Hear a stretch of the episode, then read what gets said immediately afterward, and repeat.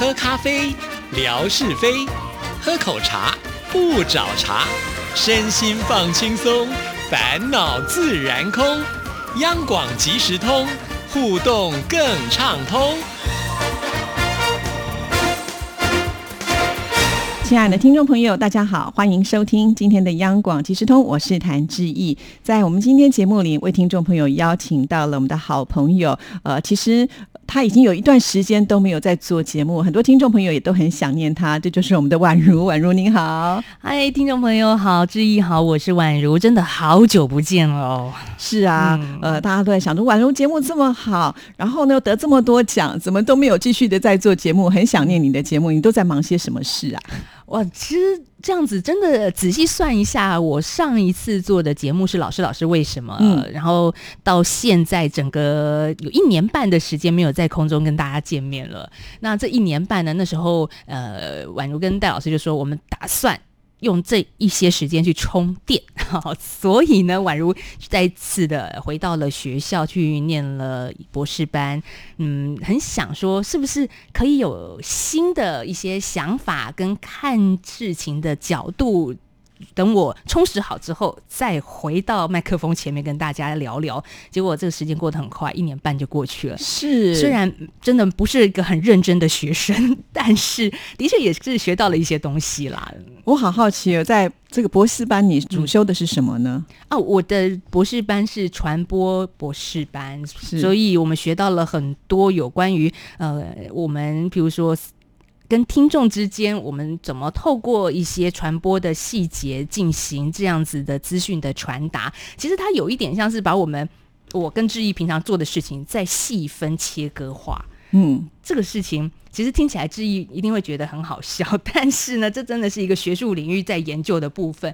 譬如说，我自己主要是做新闻采访工作，那我们的学术研究就是从你的认知开始去了解，就是一个记者，你进入了一个场域，你怎么跟自己过去的文化跟认知产生了一个我们叫做 schema 基模，这个基模影响到了你进入现场。该采访谁？什么样的角度产生了一个新闻的 framing 框架？然后这个框架怎么样再透过传播达到乐听人的耳中眼中？哇，这整个细节就是我一年半在做的事情。哇！不过我想。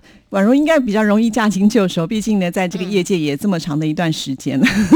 呃，对，但是以前真的从来没有想过这么细微，对。然后结果进入了学术领域，才发现每一件事情原来都是一个学问。就是我从来不没有去反思，说我为什么今天跟听众说这件事情？哎，原来在我过去的认知里面。一不止不断的累积，那累积之后，听众朋友，你听到接收了什么呢？其实也跟你自己的累积生活经验有很大的关系哦。是，所以以前都是实物上的一种就是呈现，那现在可以说是实物跟这个学术都可以结合在一起。对 对对，哇，好厉害哦！好了，那今天邀请我宛如来呢，主要的原因就是呃，要恭喜宛如有新节目了，那也要恭喜听众朋友期待这么久又可以听到宛如的新节目。你的新节目名称是什么呢？啊，我的节目叫做就要。听晚报啊，这个节目名称是想的，真的是想破头，想好久。因为第一个呢，我的节目时间是在一到五的晚上六点半到七点钟，所以我就想啊，干脆就来个我的名字的谐音吧，晚报。晚上呢，大家下班这个的之后，然后来收听我的每天就要听晚报的节目。是哇，以前的跟志平合作《早安台湾》呢，现在你就负责就是晚安的部分了。哎，真的想到过去，我真的好久没那么早起了。是，所以现在可以晚睡晚起，然后跟大家一起晚报。早上可以听志平，到了晚上可以听宛如啊。对，好，那呃一到五可以说是每一天都有，哦，这个量蛮大的耶。嗯，对，真的，其实又是一个呃职涯的挑战。对。对啊，因为一个人要做一个一到五的带状节目，而且每天都有新的主题，对一个主持人来说啊，有有，其实，在志毅面前也不要再说了，因为志毅也是非常的辛苦，每天都有不同的主题类别。但是宛如的东西又更多一点点，是比较是新闻性的东西，所以等于是我们得跟着时事走，然后也希望给听众朋友一些不一样看新闻的角度嘛。是，我想之前的二十一点听台湾呢，我们的听众朋友也都非常的喜欢。那那这次会跟二十一点听台湾的形式上会做一些不一样的呈现吗？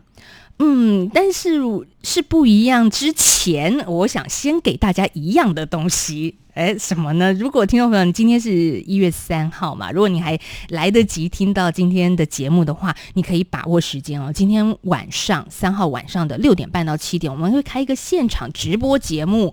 什么是一样的东西呢？我们跟二十一点听台湾的时候一样，就是我们请向阳老师来到宛如的节目，跟大家。聊聊天互动，因为真的好多听众就说好怀念过去二十一点听台湾的日子，真的太久没听到了，所以我们就延续着过去的做法，跟向阳老师直播，让大家看看，哎，现在向阳老师有没有不一样呢？嗯，如果听众朋友是铁粉的话，不要错过一月三号。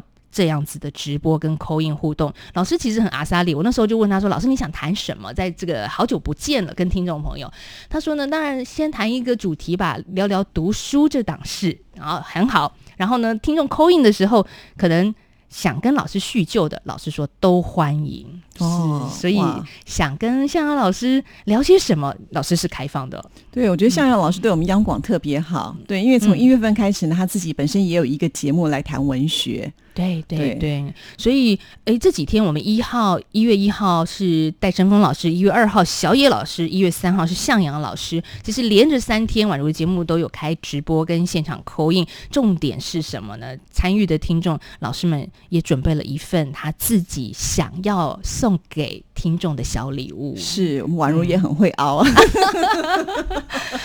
这没有没有，老师是很阿萨里的答应的，没事没事。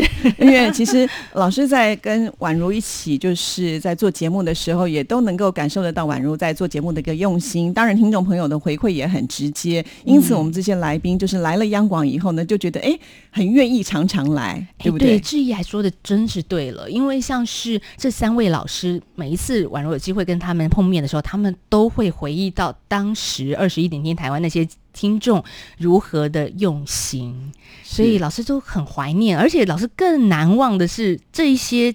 最最最忠实的听众群还曾经飞越海峡到了我们央广来，那老师当年也特别拨空来到央广跟大家见面，这是很特别的回忆。嗯哼，所以我就觉得，呃，我们的听众朋友很很棒啦。最主要就是说，有这样子一些好老师能够一直在我们央广来，呃，当这个嘉宾，我想听众朋友功劳也非常的大。真的，这我觉得我能够再请动这三位老师，应该都是听众你的功劳，不是我。对，因为这三位老师可以说是特别来帮你剪彩开幕，就重新开幕，新开一张，然后给你凑热闹的感觉，对不对？对对对。然后一说呢，他们不是冲着我的面子哦，而是冲着听众朋友你的面子哦。记得哎，当天在一月三号，就是今天晚上，也给老师多一点的回馈哦。对。但是呢，这一次的呃节目呢，会跟之前有所不不一样的地方。但是呢，好像我们的。戴胜峰老师就是最受欢迎的这位老师呢，会持续的在宛如的节目当中跟听众朋友来做一些什么样的内容呢？哦，我跟戴老师今年度的节目，我们想也来一个不一样的地方，就是其实我们这一年半之间也吸收了一些不同的新知跟一些我刚刚所说的学术上的一些思维，所以呢，我就给戴老师出了个题目啦。哎，老师，你每个礼拜三晚上呢，就来帮我们听众上个课吧。但是这个上课，大家都知道，戴老师怎么会严肃的上课呢？他一定是这个潜移默化之中带给大家怎么样去看，怎么去透析现在的社会。其实我们会透过一些学术的理论，但是那些理论是。呃，很简单的理论。不过呢，听众朋友，你只要来听，把那个理论吸收进来，去跟朋友聊天的时候，人家都会觉得你好了不起。像认知失协是什么？后真相时代是什么？啊之类的。你只要这个年代，你哎随便讲几句话，嗯，马上你走路就有风了。对，我想听众朋友对戴老师都非常的熟悉，即使是很严肃或者是很生硬的这些学术的内容，戴老师他就是有办法可以很口语化的告诉你，就是在很轻松的环境之下，你就觉得哎。我听懂了。我觉得这是很不容易的一件事情啊。对，这就是考验他的功力。其实他现在也都在每天 K 书，准备要上节目。对呀，对呀。所以你看，我们其实，在做节目的时候都是非常的认真，即便是像我们的嘉宾呃，都是这个博士，都是教授了，可是他们为了要上节目，还是很认真的在做功课啊。好，那其实就是因为我们有这样子的一种努力呢，宛如在得奖的部分，真的是不用质疑说了，就是几乎好像所有的奖项他都得遍了。在二零一九年，就去年这一年当中，哇，一直在看你得奖，哎，真的是好厉害哦！差不多六月的时候，夏天的时候，我就看你去参加了这个纽约的广播电视电影的这个大奖哦，当时你就去了纽约去领奖了，然后呢，又得到了曾虚白的新闻奖，那最近呢，还得到了就是星云真善美传播奖的潜力奖，真的是太厉害了！谢谢志毅这么关心，我很好奇，就是你就是用什么样的方式能够把一个节目做得这么好啊？呃，说到。把节目做好，我觉得志毅做的更好吧。我没有这么厉害，我没有得过这么多奖。那那我觉得我自己因为个人关注的领域跟兴趣的关系，而且我是在新闻单位，所以我比较喜欢看的是一些社会上大家不容易见到的一些故事或者是角度。这也是我们做新闻本来就该做的事情。嗯，所以希望每一次您刚所提到这些林林总总得奖的作品都是。希望大家看到了我的报道之后，能够产生新的观点，然后新的看事件、看人物的角度。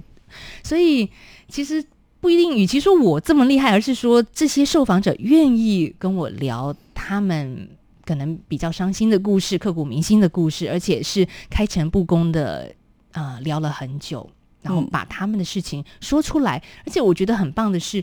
我有个受访者说，就是我我会先问他为什么你都愿意说呢？